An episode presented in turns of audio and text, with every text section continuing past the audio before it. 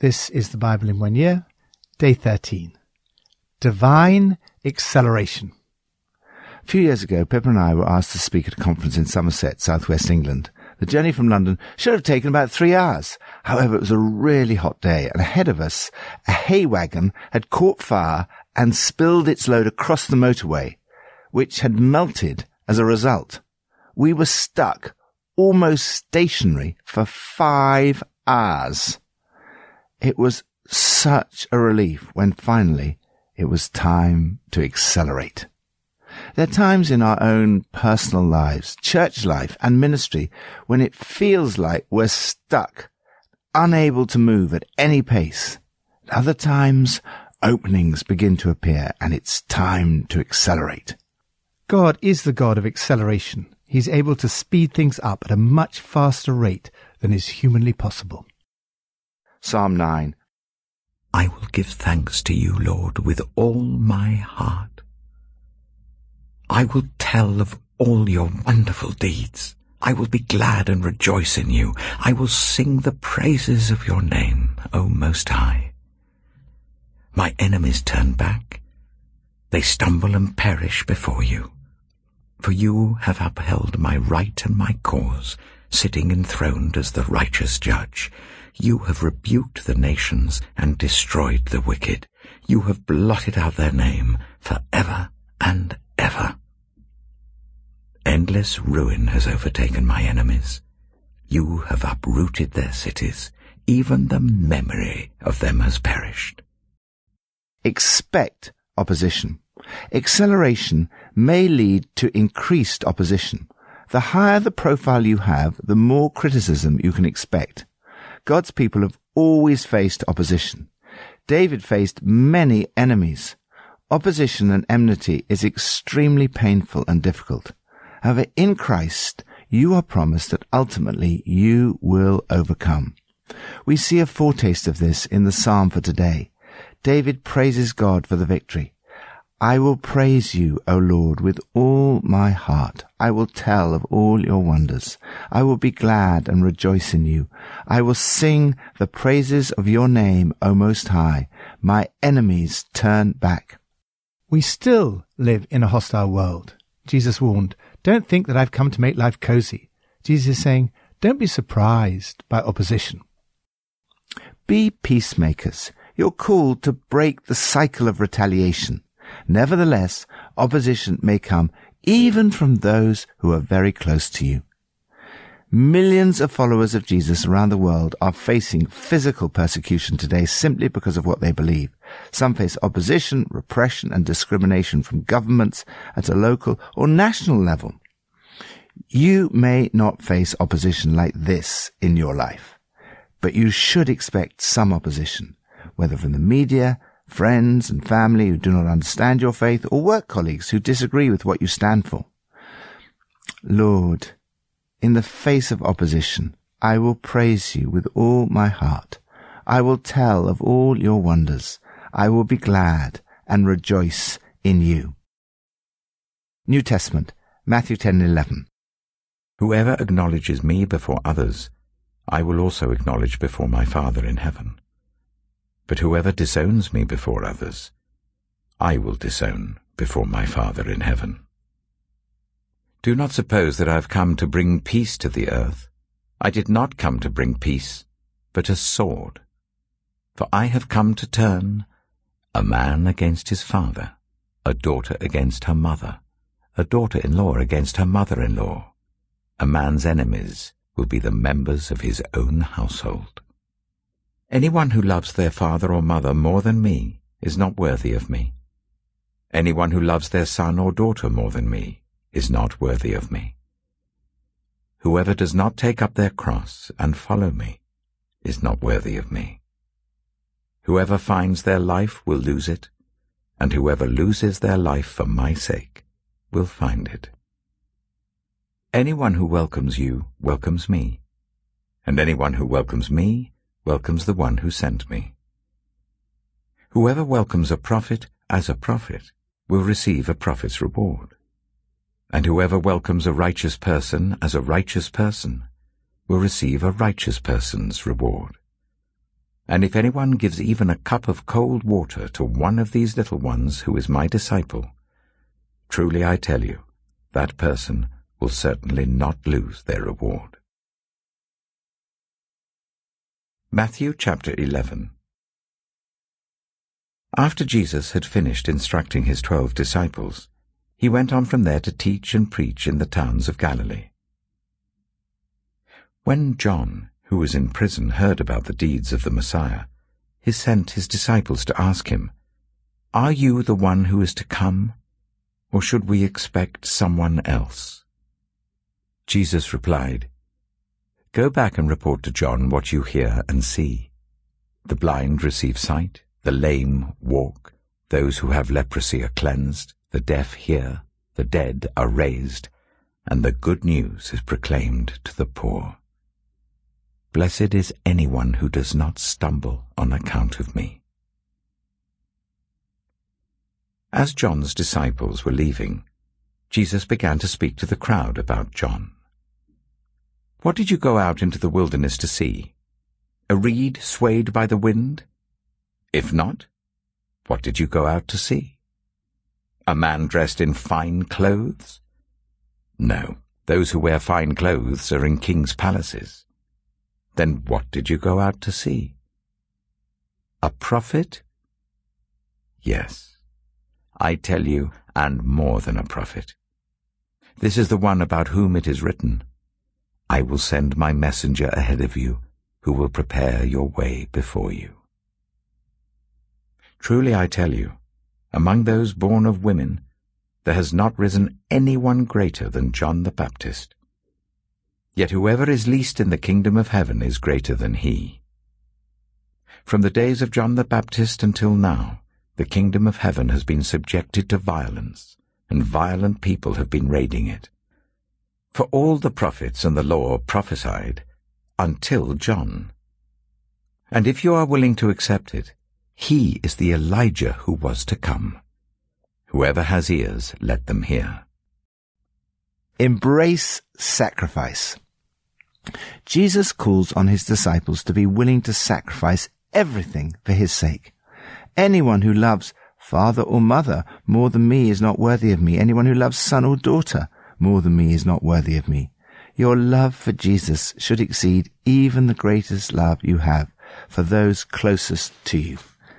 Jesus continues, Whoever does not take up their cross and follow me is not worthy of me. Whoever finds their life will lose it, and whoever loses their life for my sake will find it. Perhaps this is what the apostle Paul means when he urges us to offer our bodies as a living sacrifice this is the way in which you discover God's will for your life, His good, pleasing, and perfect will. If you want God to use you more, if you want to accelerate, you must be willing to embrace this kind of sacrifice. Nothing you do in the service of Jesus is wasted. Jesus says, give a cool cup of water to someone who's thirsty, for instance. The smallest act of giving or receiving makes you a true apprentice. You won't lose out on a thing. Martin of Tours was Bishop of Tours, France, from AD 371. One very cold night, riding on horseback, he passed a beggar. Martin got off his horse, tore his robe in two, and gave half of it to the beggar. That night, Martin had a dream in which he saw Jesus wearing the robe that had been torn in two on his shoulders. When asked where it had come from, Jesus replied, My servant Martin gave it to me. In the immediate context in Matthew, the sacrifice Jesus is referring to may simply be being identified with him in a hostile world. He says, whoever acknowledges me before others, I will also acknowledge before my Father in heaven. Whoever disowns me before others, I will disown before my Father in heaven. Acknowledging Jesus can lead to opposition and difficulties. For many of the first disciples, it literally meant taking up their cross and following him, even to death. For us, the cost may be different, but we're called to the same radical commitment to Jesus. Lord, help me to be willing to take up my cross and follow you. Today, I offer you my body as a living sacrifice. Old Testament, Genesis 27 28. When Isaac was old and his eyes were so weak that he could no longer see, he called for Esau his older son and said to him, My son. Here I am, he answered. Isaac said, I am now an old man and don't know the day of my death. Now then, get your equipment, your quiver and bow, and go out to the open country to hunt some wild game for me. Prepare me the kind of tasty food I like, and bring it to me to eat, so that I may give you my blessing before I die. Now Rebekah was listening as Isaac spoke to his son Esau. When Esau left for the open country to hunt game and bring it back, Rebekah said to her son Jacob, Look, I overheard your father say to your brother Esau, Bring me some game and prepare me some tasty food to eat, so that I may give you my blessing in the presence of the Lord before I die. Now, my son, listen carefully and do what I tell you. Go out to the flock and bring me two choice young goats, so I can prepare some tasty food for your father, just the way he likes it. Then take it to your father to eat, so that he may give you his blessing before he dies. Jacob said to Rebekah his mother, But my brother Esau is a hairy man, while I have smooth skin. What if my father touches me? I would appear to be tricking him, and would bring down a curse on myself rather than a blessing. His mother said to him, My son, let the curse fall on me. Just do what I say. Go and get them for me. So he went and got them and brought them to his mother, and she prepared some tasty food just the way his father liked it. Then Rebekah took the best clothes of Esau, her older son, which she had in the house, and put them on her younger son Jacob. She also covered his hands and the smooth part of his neck with the goat skins. Then she handed to her son Jacob the tasty food and the bread she had made. He went to his father and said, My father? Yes, my son, he answered. Who is it? Jacob said to his father, I am Esau, your firstborn. I have done as you told me. Please sit up and eat some of my game, so that you may give me your blessing. Isaac asked his son, How did you find it so quickly, my son? The Lord your God gave me success, he replied. Then Isaac said to Jacob, Come near, so I can touch you, my son, to know whether you really are my son Esau or not. Jacob went close to his father Isaac, who touched him and said, The voice is the voice of Jacob, but the hands are the hands of Esau. He did not recognize him, for his hands were hairy like those of his brother Esau, so he proceeded to bless him.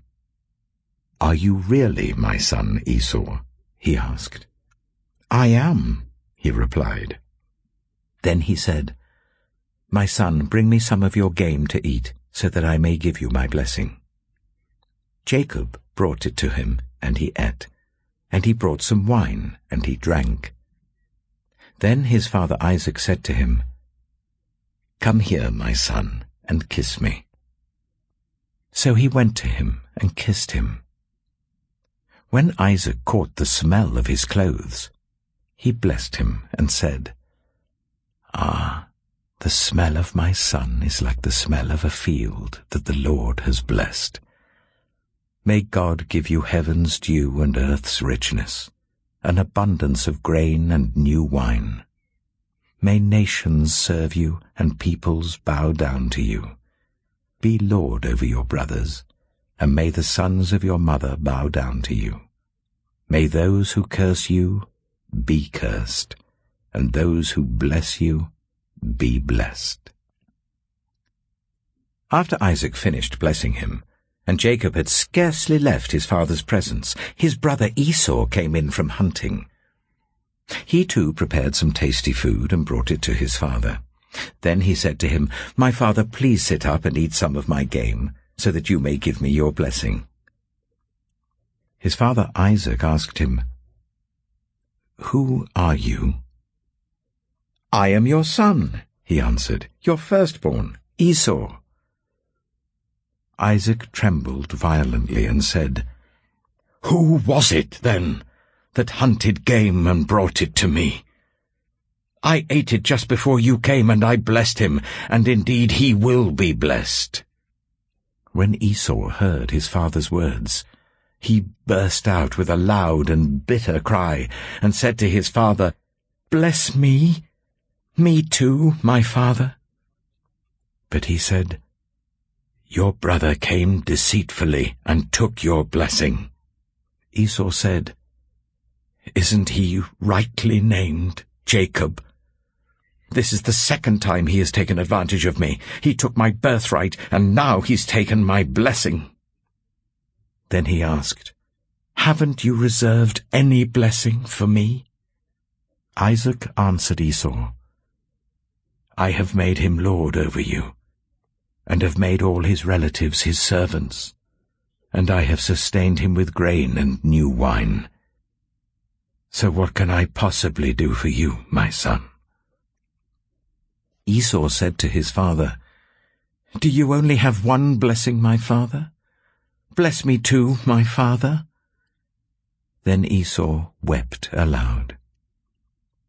His father Isaac answered him, Your dwelling will be away from the earth's richness, away from the dew of heaven above. You will live by the sword, and you will serve your brother.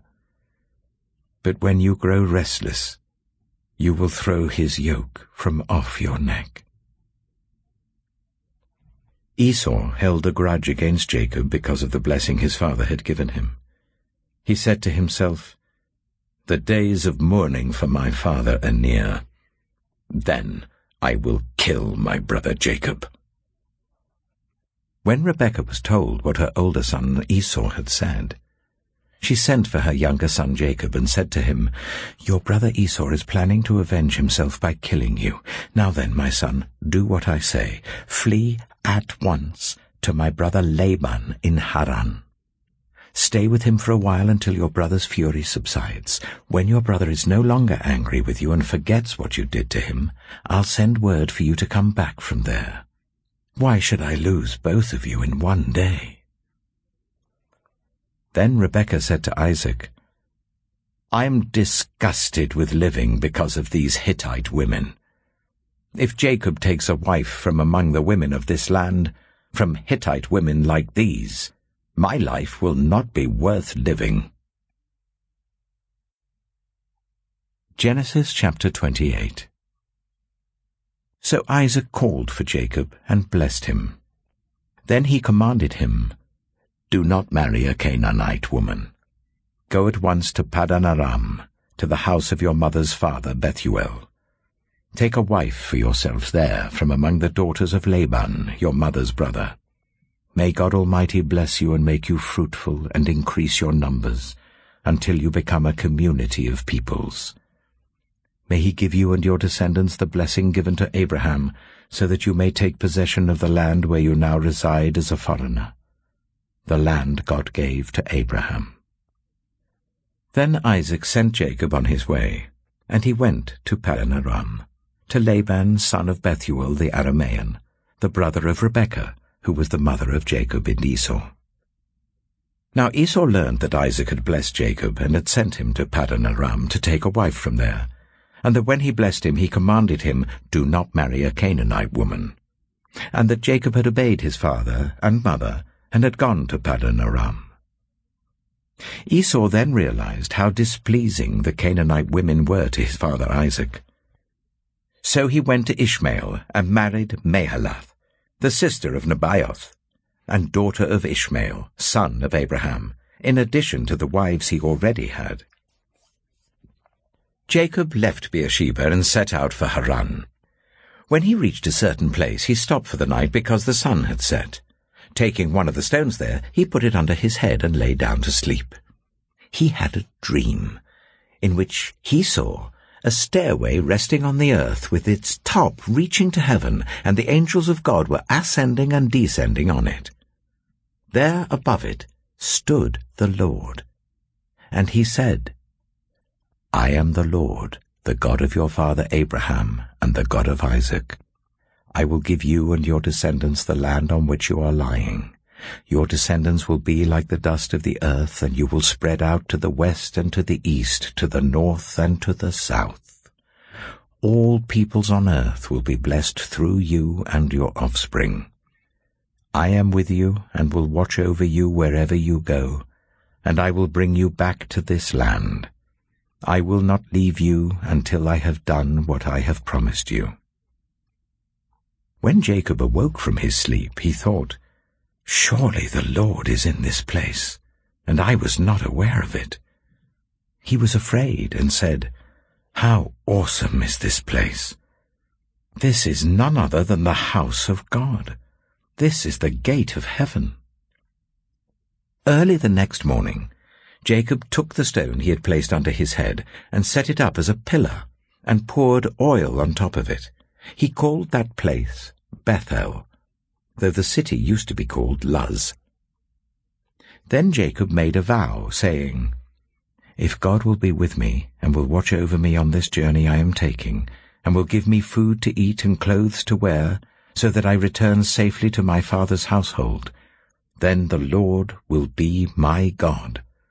And this stone that I have set up as a pillar will be God's house, and of all that you give me, I will give you a tenth. Enjoy the challenge.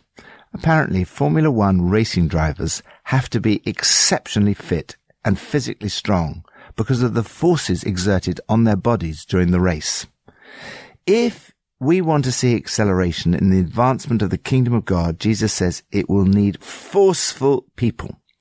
Some translations use the word violent instead of forceful. However, most commentators prefer this translation and positive interpretation. These are people who are not put off by opposition or the need for sacrifice. In fact, they enjoy the challenge. As we look back in church history, there are many examples of men and women who inspire us by their passionate, dynamic, and proactive lives. They've been used to change the world. Throughout history, the kingdom of heaven has been advancing as forceful, spirit-filled people lay hold of it. Jesus says, from the days of John the Baptist until now, the kingdom of heaven has been forcefully advancing and forceful people lay hold of it. The context of these words is that John the Baptist in prison is asking if Jesus is the one prophesied about. In effect, Jesus replies by saying, look at the evidence. Jesus goes on to say that John the Baptist was the greatest person who ever lived before Jesus in his church. John the Baptist was the last of the old covenant prophets we see many examples in the Old Testament of these forceful men and women. Jacob was a forceful man. Later, we read of how he was forceful in a good way, determined to know God's blessing. However, in this passage, we see how his forceful nature led him into wrongdoing.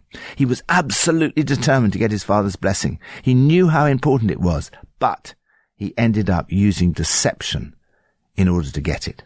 Jacob's mother, Rebekah, was also a forceful woman. Not only did she show favoritism to Jacob, but she was also involved in a conspiracy to deceive Isaac. The end result is a spectacular family feud, the consequences of which lasted for centuries. It's a fairly unedifying tale, and we can be left wondering what to make of it. It certainly does not present itself as a good example to follow. Despite everything, God's plans and purposes continue to be worked out. His promises to Abraham and his descendants continue. They're passed on to Jacob exactly as God had promised before the brothers were born. If everyone had acted openly and honorably, a lot of grief and heartache might have been avoided. Almost everything about these stories and these people is flawed, and yet God still manages to work through them. I find it such a relief to know that a perfect God can use imperfect people. God blessed Jacob. His father Isaac gave him his blessing. Later on, God spoke to Jacob in a dream. He sees a ladder that reaches from earth to heaven, with the angels of God ascending and descending it. There is an open way between heaven and earth for all of us. God tells us, all peoples on earth will be blessed through you and your offspring. I am with you and will watch over you wherever you go. God used these forceful men and women, Abraham and Sarah, Isaac and Rebekah, Jacob and Rachel. But Jesus says none of them were as great as John the Baptist. And John the Baptist is not as great as the least of the followers of Jesus in the days of the kingdom of heaven. And that includes you. Lord, thank you that you are with me and watch over me wherever I go. Help me to be counted among those forceful people enjoying the exhilaration, excitement and challenge of a life spent following Jesus. Pippa adds, I've just finished reading Genesis 27. Deceit and lies do not do much for family unity.